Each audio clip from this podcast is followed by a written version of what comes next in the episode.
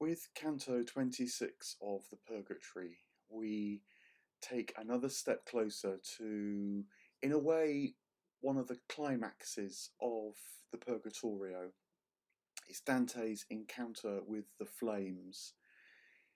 I think of it almost as half haunting him, particularly since he came to the gates of Purgatory proper and had that dream and realised that for all else that he must undergo, it's the transformation of his erotic desire that is going to be the crucial element above all the other elements if he is going to achieve takeoff, reach Eden, and then ascend even more across that threshold into paradise proper.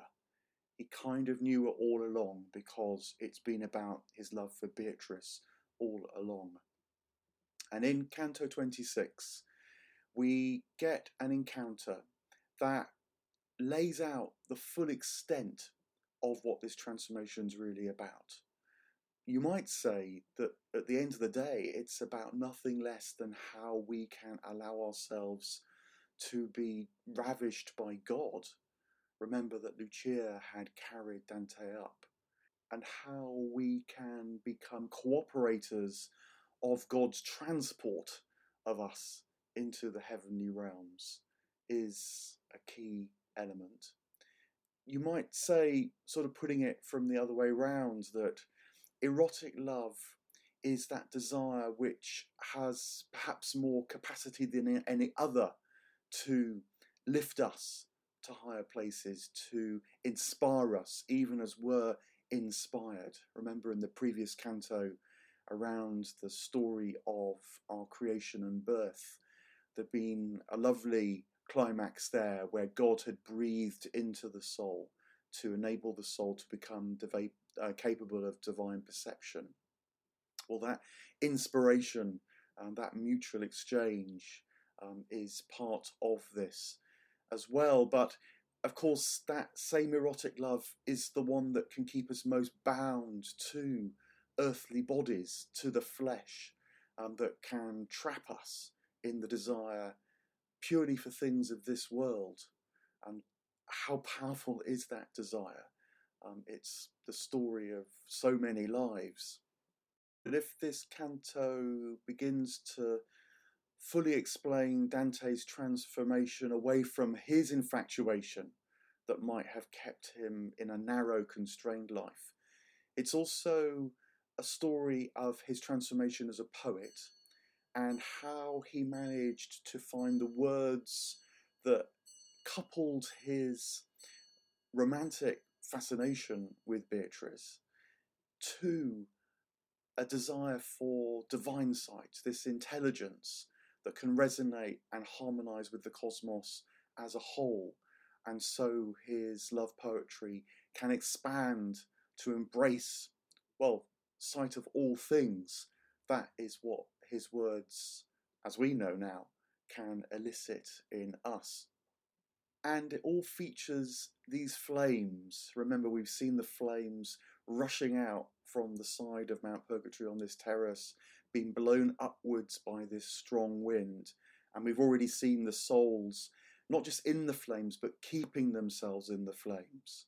And I think that signifies how this transformation of our erotic love is about deepening and widening its desire, not fighting its desire, not indulging its desire too soon, but tolerating its burning feelings, not satisfying them too soon, let alone letting them get out of control, in order to see just how far actually they can reach.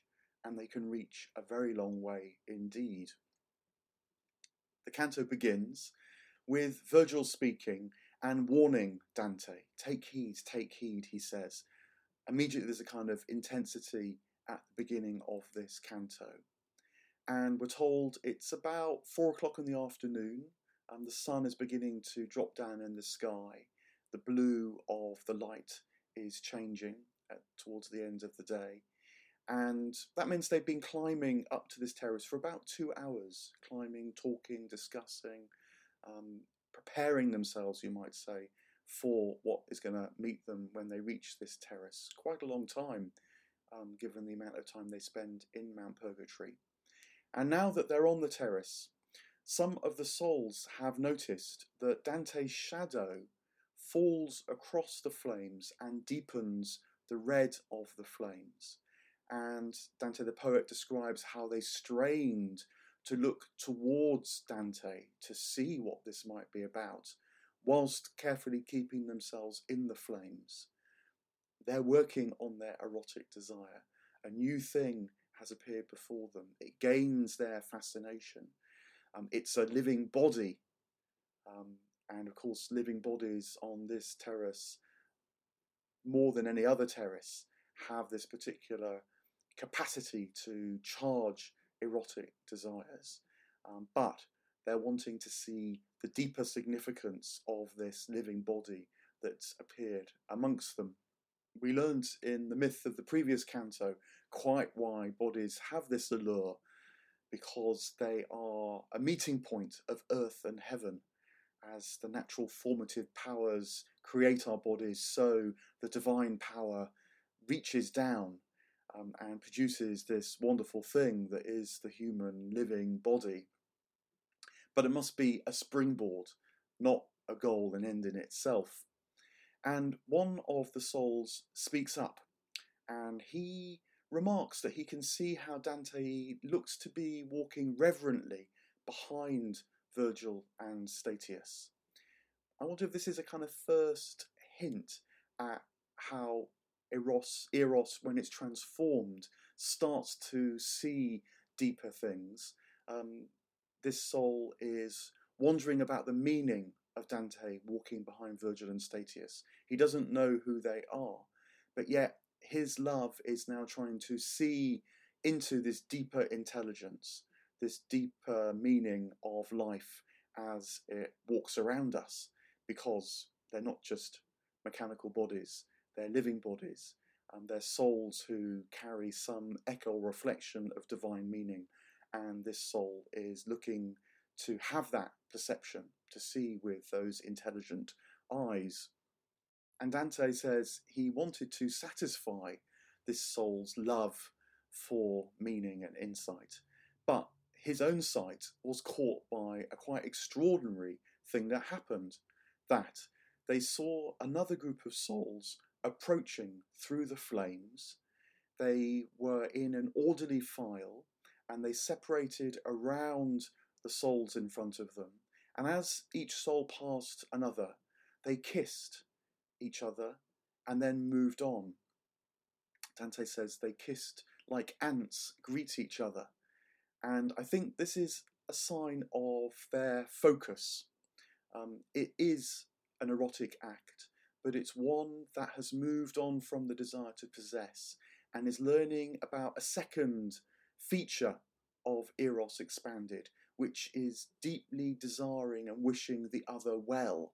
And that's what these souls sharing the fire now offer each other, a kind of comfort and consolation. Some of the energy of their own passion they share in this beautiful kiss.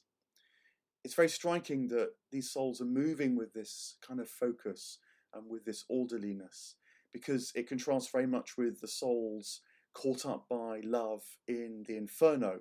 Remember Francesca and Paolo particularly, who swirled around in whirlwinds of their own lust, swept along by it, rather than learning to control and run with it. And that is an indication of what we're beginning to see here, of Eros transformed.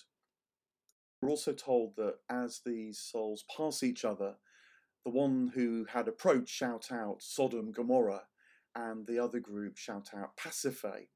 Now, Pasiphae was the queen of Crete, whose lust so consumed her that she had a wooden cow made, which she could fasten herself into and be mounted by a bull. And her son was the Minotaur, that went into the labyrinth of Crete. So these are exclamations. Well, the traditional interpretation, which many of the commentators will explain, is that one group are homosexual sinners, whereas the other group are heterosexual sinners. But I think it's not quite so neat and tidy as that, partly because in the medieval period, the distinction between homosexual and heterosexual as we think of it wasn't at all established. Homosexual could refer to all sorts of sexual acts that, as it were, straight people, as we would now call it, might indulge in as well. I think, although it does signal that Dante is saying that homosexual acts, if they didn't actually think of people being homosexual, homosexual acts are no automatic bar to heaven. Remember, they're on this terrace of purgatory, preparing themselves for heaven, which is quite remarkable in itself. But I think that the reason why Dante can say that is because he realises that the problem with Eros is not the form it takes, but it's the spirit of the Eros that counts.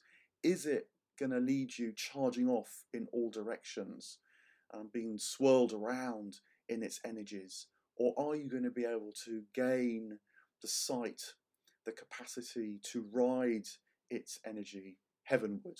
And that's what all these souls on this terrace, regardless of what they'd actually indulged in life, are working for. I think this interpretation is underlined by the metaphor that Dante then uses, because he says that the soul separated a bit like migrating cranes, one group of which fly south and the other group of which fly north. And the point about this metaphor is it's artificial. You know, birds do not migrate, one group going in one direction, one going in the other. They all go in the same direction. But I think what he's saying is that these two groups represent two sides of the same coin. And that coin is the one that flips us through life with its lust and love, unless we work on reforming it. So Dante turns back now to the first group of souls that they'd encountered, the one including the soul that had spoken to them. And he notices that their faces glow as he turns back to them. He refers to his ripe and green body, the living body that they have spotted. Quite an erotic description of his own living body, suiting the moment which they're all working with. And he explains that the reason why he's here as a living body is that he has received grace from heaven by a lady, by Beatrice. And this is a hugely significant sort of self-confession for Dante, because he is now saying that he can see how the love that awoke in him when he saw Beatrice in life actually carries a far deeper meaning, the potential for a far greater inspiration, which is that Beatrice's significance is that she's heaven sent. And if he can follow that love, then he will be transported to heaven by her grace, by her beauty, which ultimately is actually a heavenly grace and heavenly beauty. So this, in a way, is a third feature of an expanded Eros that has the intelligence, stroke, perception, sight, to see that ultimately it leads to heaven. And Dante finishes off his remarks wishing them a speedy ascent, wishing them heaven's spaciousness, as he puts it.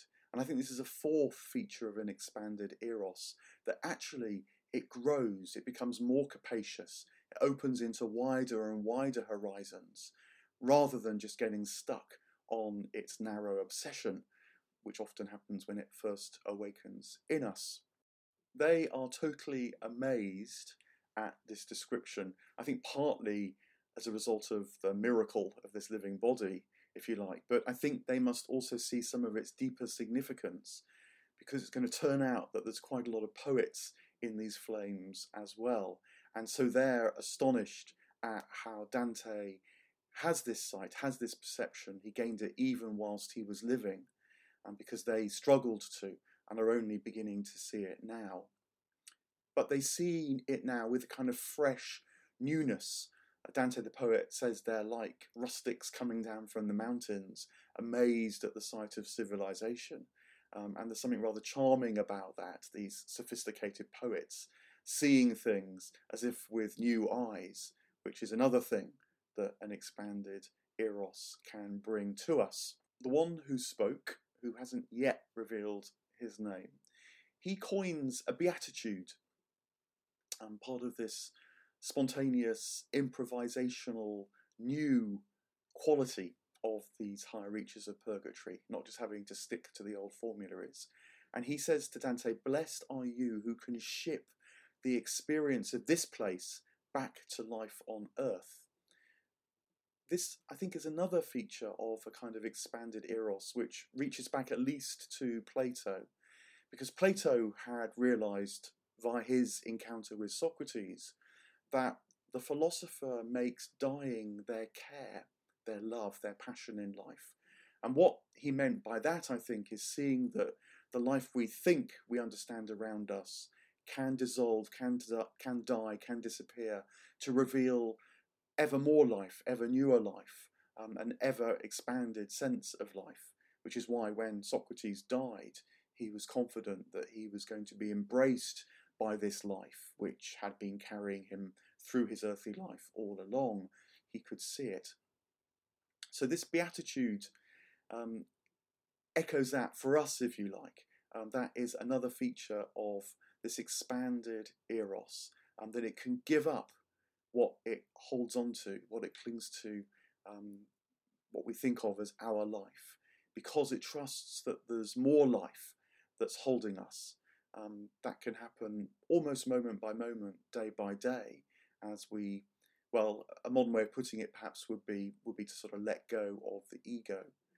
But I'm always a bit cautious of that phrase, because I think we are invited to remain completely conscious of what's going on, not, as it were, to dissolve into a kind of white miasma, but to consciously step into this wider life, even as we offer ourselves to it, because that life has been passionately holding us and carrying us all along, and would transport us into more and more life, the philosopher's goal. The soul who speaks then explains something about these two groups. Again, I think not in completely neat, categorical ways. It's the spirit of eros that matters rather than its forms. But he says that the group that approached are like Caesars. There's the old story that Caesar, in his youth, when he was beautiful and statuesque, had used his allure to get his way with a king. He'd, as it were, prostituted himself, you might say. The Sodom reference is given again. Remembering that in the story, it's actually the abuse of the angelic visitors that had been the crime described. And then he also says that those in his group are the followers of the Queen, or have been the followers of the Queen of Crete, because they followed their chaotic, bestial desires in life, and that's what they're reforming here now. Dante asks whether this soul might name some of them in the flames. His interest is piqued in them as much as theirs is in him. And the soul replies, "Look, there's a lot of them here. We haven't really got the time." But he does fess up who he is, and he is Guido Guinizelli. Now, Guinizelli was a poet before Dante, but Dante here in the canto recognises Guinizelli as one of his poetic fathers. And there's the most amazing now moment between the two of them, because Dante falls silent. He stares at this soul. He becomes speechless. His poetic words fail him. And it's really interesting to ask why. Dante the poet doesn't tell us, but I think what Dante is doing, is allowing a moment for himself to be transformed. He's seen his poetic father. It's in this kind of moment of erotic frisson and charge. He sees him in the flames, but fears to follow him into the flames. This is eros untransformed, at least in this moment, or gaining sight of what it's going to take to transform itself and feeling that fear. It holds back. It can't reach out and embrace that which it loves, that which it wants to greet and be alongside. And that, in a way, is the meaning of this moment where Dante doesn't rush to greet his father in poetry. He isn't able, at least for now, to follow him. This moment lingers and lasts, and then Dante says that his eyes were satisfied. You know, maybe it's in this moment he begins to realise that that is the path he is going to have to follow, even if not quite at this moment. But he does say to Guinizelli, you know, let me serve you. What can I do for you? He wants to sacrifice something of his own journey for the benefit of Guinizelli. And that is another element of Eros transformed, that it wishes well for others, wants to do things for others, not just be obsessed in its own desire, caught up in its own possessive goals.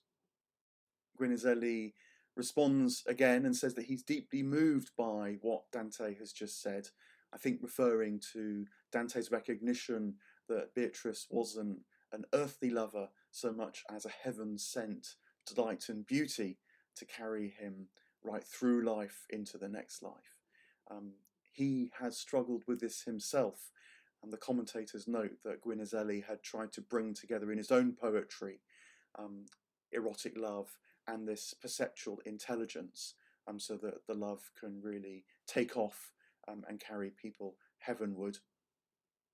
And he now calls Dante a brother. He's not the father of Dante anymore. They're conspirators together, breathing in this heavenly air in their struggles to align their poetry, their words, their sight, their love, to speak of the truth of it all. Guinizelli says that they didn't just go for fame, they longed to speak the truth.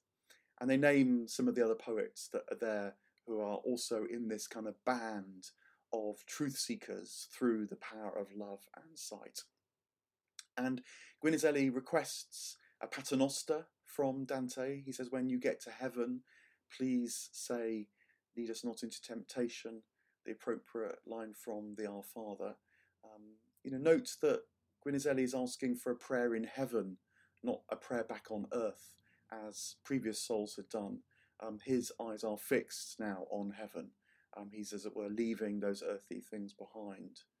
And then Guinizelli says that he will show now Dante another poet, a poet called Arnaut Daniel.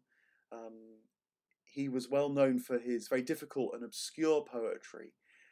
But I think the significance of this now is that Arnaut steps forward, even as Guinizelli steps back into the flames, and speaks actually in quite clear, simple verse, which incidentally is not his own verse, it's verse that Dante the poet has made for him. And these lines in Provençal rather than Italian, they speak of the joy of love, how it can lift you higher. It's simply put, transparently put. It's put in an undefended way. You might say that Arnaut no longer has to conceal the tortuous nature of his struggle with Eros in tortuous verse. He can speak in a completely undefended way. And maybe that is a final transformation that this canto notes of what Eros transformed enables you to do. You can be transparent to life. Life can flow through you. You can run with its delights and joys. You can follow its beauties because you know that you have aligned your will with the divine will and can reach into its spaciousness. Glad to be there with others. All these qualities of an expanded Eros that Canto 26 has been moving through in Dante's encounter with the souls in the flames. But he hasn't yet stepped into the flames himself, and we're left wondering, is he going to be able to embrace this crucial step of the erotic journey? He knows that Beatrice is signalling heaven to him, not just earthly lust, but is he going to be brave enough to follow it?